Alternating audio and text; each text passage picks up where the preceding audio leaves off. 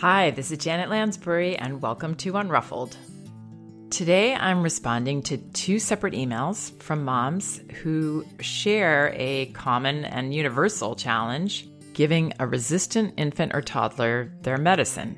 I know that Mary Poppins recommended a spoonful of sugar, but we all know that it's not quite that simple with our children. Now, here are the emails that I received. First one Hi, Janet. I love your blogs and always refer to them when considering how to raise my daughter who's 10 months old. I'm currently in the middle of a huge problem, though, and I'm hoping you can offer some practical advice. I did read your blog on this topic and the comments, but I couldn't find anyone with a solution to this problem for a baby of my daughter's age, other than tricking.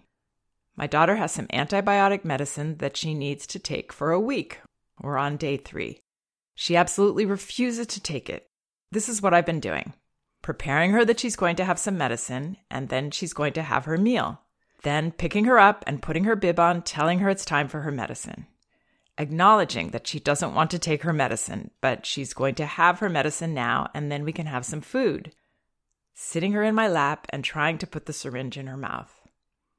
At this point, she shuts her mouth tight and turns her face away.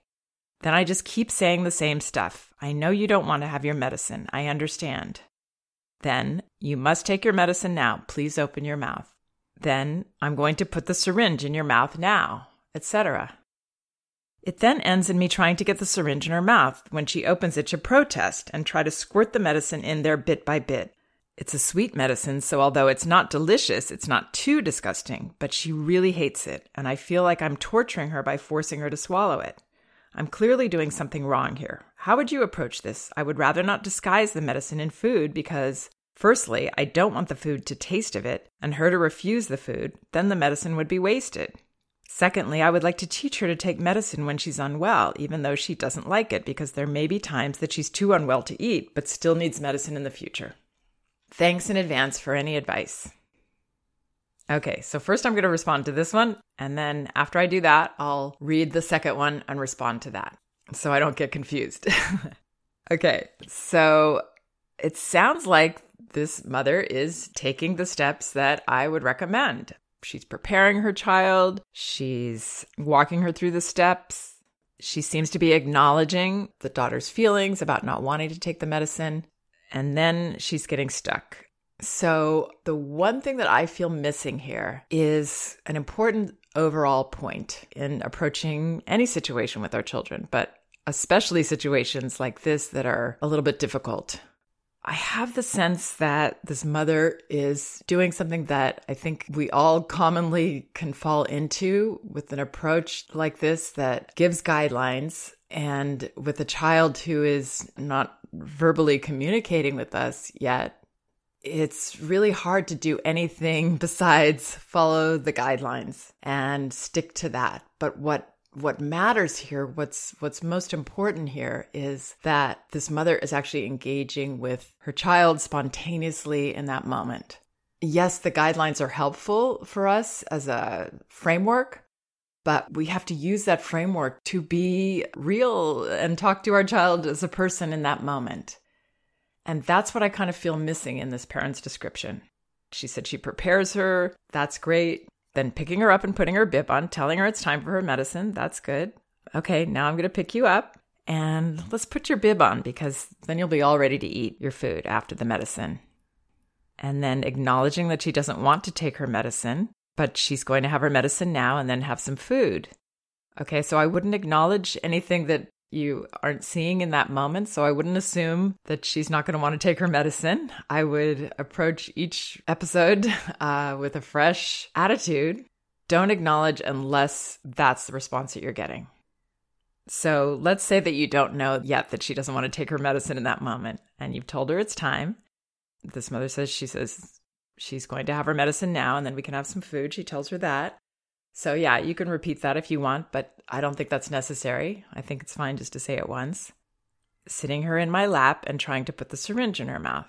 So, I'm not sure how that's actually looking, but I would not just try to put the syringe in her mouth. I would say, okay, I, I'm going to put this in your mouth. I need you to open your mouth a little bit. And then at that point, if I see resistance, that's where I would say, oh, yeah, it's really, you don't really want to open your mouth for this, do you? Why would she want to open her mouth to put something in that's, you know, a piece of plastic? Be in that moment with her. At this point, she shuts her mouth tight and turns her face away. So if that happens, I see you turning your face away. You don't, you really don't want this right now, do you? So that's what I would say. This mom says, I just keep saying the same stuff. I know you don't want to have your medicine. I understand. This is something I commonly hear that in terms of acknowledging feelings, that parents are kind of going through the motions of that and saying the words without really being comfortable acknowledging the feelings in the moment. They say, I understand, you know, which is kind of saying, I know you don't want to do this, but I want you to do this. That's different from saying, I see you. Yeah, yeah, you don't want to you don't want to put this in your mouth. I see. Yeah, you really don't. And being comfortable honestly taking that in. Not just kind of trying to say something to bridge around it, which is the way I notice that a lot of parents are maybe interpreting or misinterpreting the advice to acknowledge the feelings it's got to be real. It's got to be genuine. It's a spontaneous back and forth between us. We're seeing what what they're giving us and they're showing us how they're feeling and you know, we're willing to stay with that and really allow those feelings to to be. Allow them to be really expressed and not be afraid of them. Not be afraid of talking about them openly and having them out there. I know for me, this was hard and is still hard sometimes because it feels like, oh, now we're saying something and now it's going to overwhelm us that she feels like this and we're giving this too much power. But it actually works the opposite way. If we can really allow our child to know that, you know what, I really see this. I really see you here not wanting this. And we can be comfortable and kind of fearless in our acceptance of that. That's what clears the air for children to be a little more open to our insistence on things. Like medicine, we have to insist. This isn't an option for them. We can't just let it go. We've got to do it. So, through this honest interaction, that's how we're allowing our child to feel like a participant in their care in this activity and not feeling like here's another thing they're trying to do to me you know they're they're just trying to do this to me. She's trying to say words to make me do this instead of really being in this with her as a thoughtful person. So i wouldn't keep saying the same stuff as this parent says I wouldn't even know what I'm going to say, but I would say what's happening right here. And I would allow that to be. And I'm not talking about spending a lot of time. We don't need to spend a lot of time acknowledging the feelings if we really allow them to completely be. So it's that total acceptance that is needed. And that doesn't take any longer than saying, I understand you don't want to do this, but it is different and it's much more satisfying to a baby, just as it would be to any of us when we feel really heard. So instead of, I know you don't want to have your medicine, I understand. And then she says, You must take your medicine now. Please open your mouth. I wouldn't say you must take your medicine again because I think that's implied in the fact that we're sitting there with the medicine and that we aren't going to give up on it. I love that she's saying, please open your mouth because that politeness, especially if we're not frustrated or annoyed or, you know, scared in that moment, if we're really just being genuinely respectful to our child, then that's really helpful. Joining your daughter in this experience. And if she still resists and she can't open her mouth there, you might say, I know it's so hard to open your mouth when you don't want this stuff going in. You know, again, seeing her point of view and then saying, you know, I really have to help you open this mouth because we've we've got to put this medicine in. And that is when I would try to open her mouth a little bit with your hands. So this very loving, respectful, but at the same time you know, sometimes you need this extra push from me when it's important. So then this parent says, it then ends in me trying to get the syringe in her mouth when she opens it to protest. So I, I, wouldn't put it in her mouth when she's opening it to protest, when she's crying or, you know, yelling. That feels sneaky. It feels like yeah, we're just trying to kind of slip it by her. And I, I wouldn't do that. I think it would be better if she opens her mouth to protest that you let her protest and really help her feel heard. It's hard to believe that this works, but it really, really does. And if it's not working, there's a very good chance that she's not really feeling heard 100%, that she's not really feeling like you're okay with her not being okay with this. I think it would be better to give that a moment, let her say her piece there, and then say, Yeah, I hear you. And now I'm going to put this in. So I, I would not try to sneak anything by her. When the syringe is going in, I would always let her know. And then this mother says, I feel like I'm torturing her by forcing her to swallow it. It's hard for her to swallow it when she's crying. And that's another reason I would not put anything in there, you know, when she's not knowing that this is going in now. You know, when she's in the middle of letting out a breath, that's not going to help her to swallow it. So it'll be easier for her to swallow it when she's done with the cry, or at least has gotten to express it a bit and then is calming down. And then you can give it to her. So that's what I would do. I would be honest. I would help her to join with you in this experience by really hearing her, really hearing what she has to say about it, and then being very communicative in what you're doing. Okay, here's the second email. It's a slightly different situation, but a similar struggle.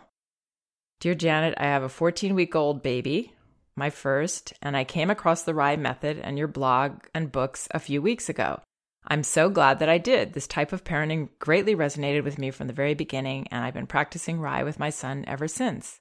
There is a special circumstance concerning my baby in that I need to place eye drops, which sting a lot, into his eyes each morning. This is something I will need to continue doing for at least a year. He cries each time for a few seconds, and what I do currently is smile at him and tell him that I know it hurts in a sympathetic voice. I also say, It's over, when I see that he starts to calm down. My question is how do I speak to my baby when I'm doing something that hurts but is necessary? Thanks so much. Okay, here again, all that's needed is to be in an honest relationship with our child. So it's not about special words, it's about treating our child with respect, understanding that our child is aware and that the goal is to have an experience together rather than I'm doing this to you.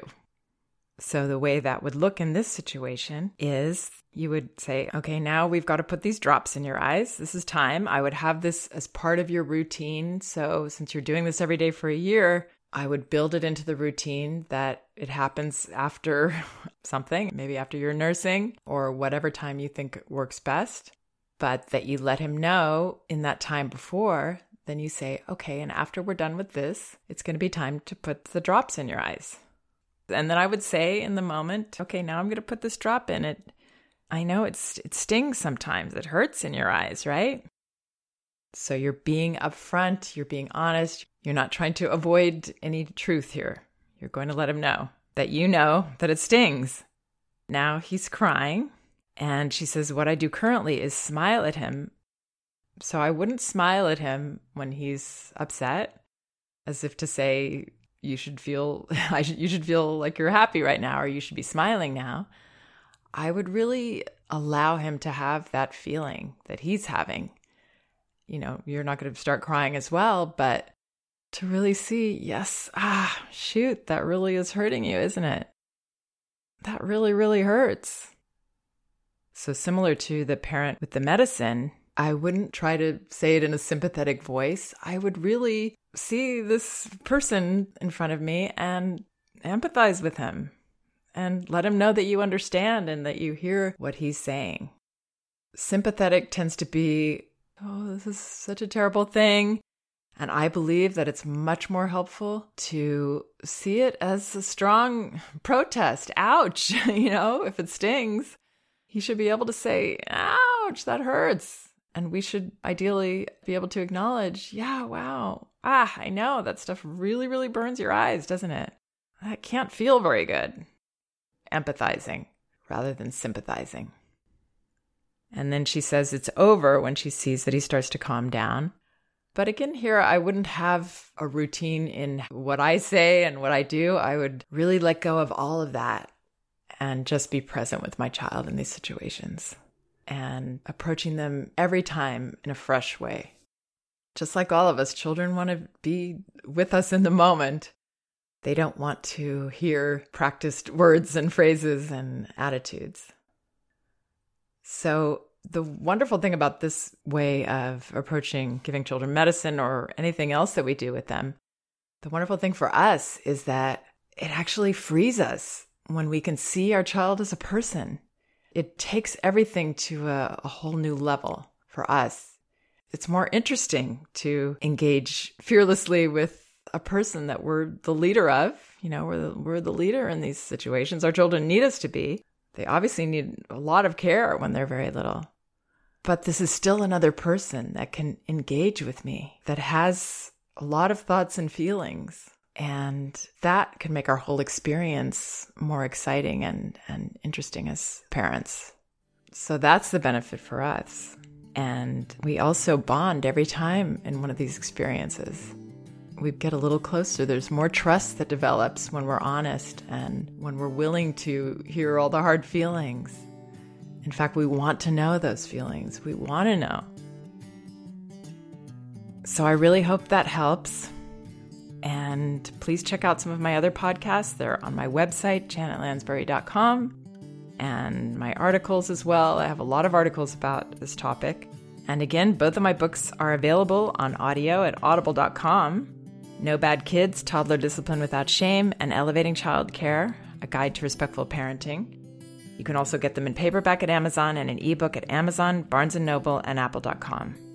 Also, I have an audio series. It's called Sessions, and these are recordings of my consulting sessions with parents. And we discuss their urgent parenting issues. And you can check these out by going to my website and clicking the button that says Sessions on the top toolbar and you can order individual episodes or get all six recordings for about $20. Thanks so much for listening. We can do this.